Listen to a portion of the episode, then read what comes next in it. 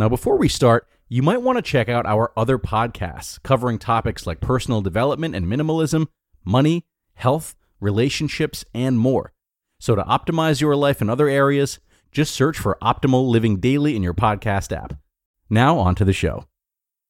This is Optimal Relationships Daily, episode 1354 Why Do We Get Jealous in Relationships? by April Eldemire of Gottman.com. Hello, everybody, and welcome to the show that's all about improving the many relationships in your life, Optimal Relationships Daily.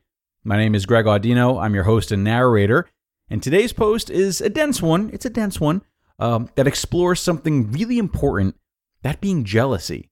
But this article isn't going to just break jealousy down, it's going to show you how it can actually be used to your advantage and ultimately spark growth and trust. So let's hear what April Eldemire of the Gottman Institute has to say and start optimizing your life. Why Do We Get Jealous in Relationships? by April Eldemire of Gottman.com. Recognizing and embracing your partner's enduring vulnerabilities, as well as your own, will strengthen your relationship. In an interview, Dr. John Gottman was once asked what to do about insatiable jealousy in relationships. His response hit on something really profound for me.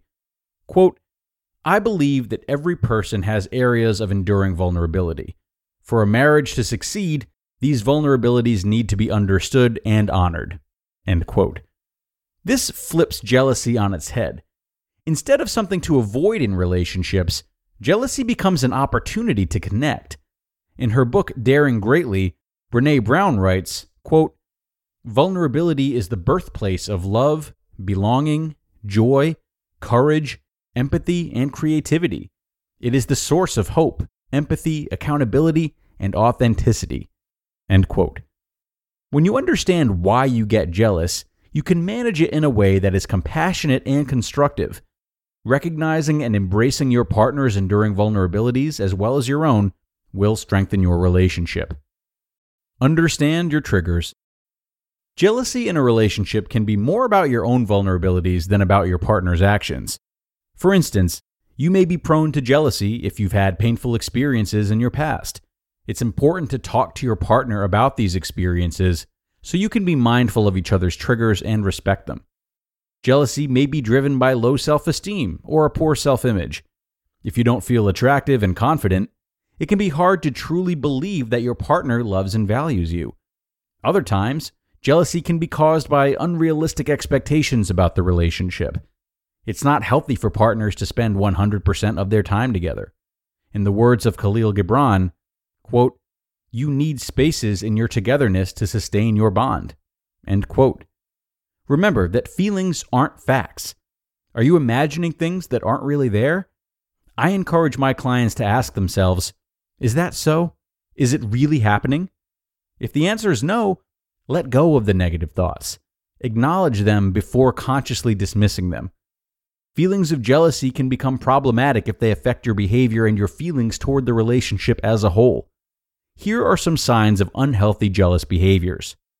Checking your spouse's phone or email without permission, insulting your spouse, assuming that your spouse is not attracted to you, grilling your spouse on their whereabouts throughout the day, and accusing your spouse of lying without evidence.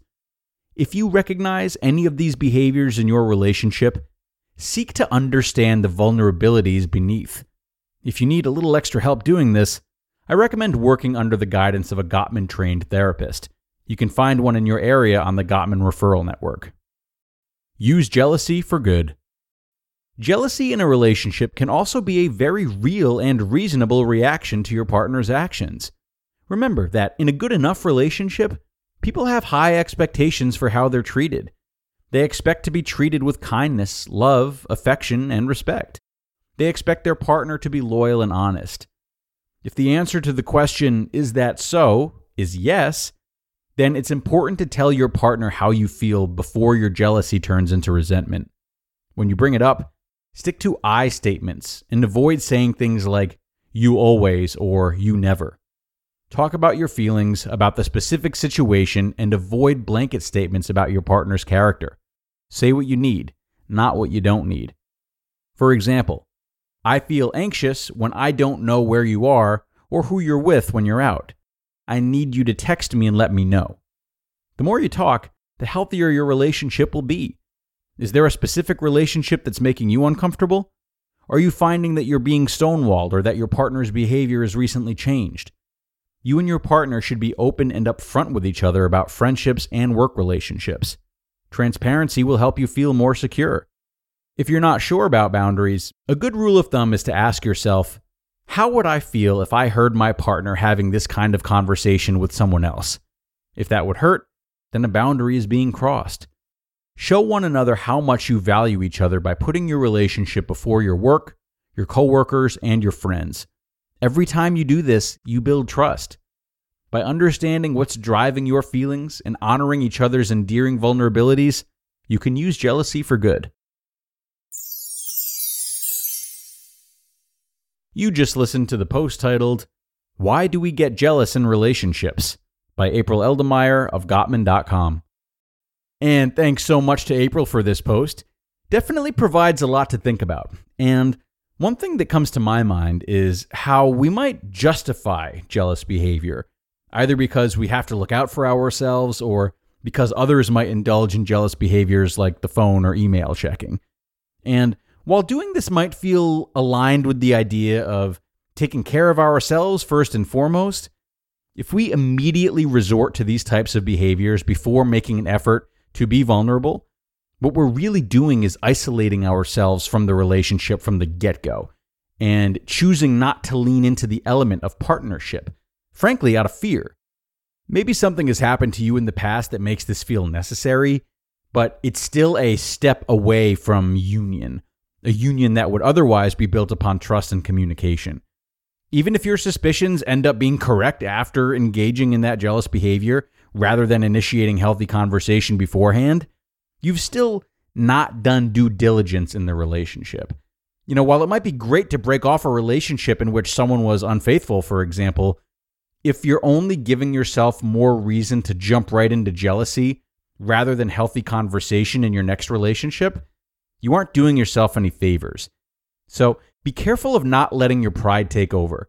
Engage in conversations like the one April has suggested and know that you've put the right effort towards the relationship, whether or not it turns out to be a lasting one. Okay, time to wrap things up, everybody. I appreciate you joining as always and making another episode happen. Have a great rest of your day and be sure to come on back tomorrow where I'll be sharing a post for you from Ira Israel. That's where your optimal life awaits.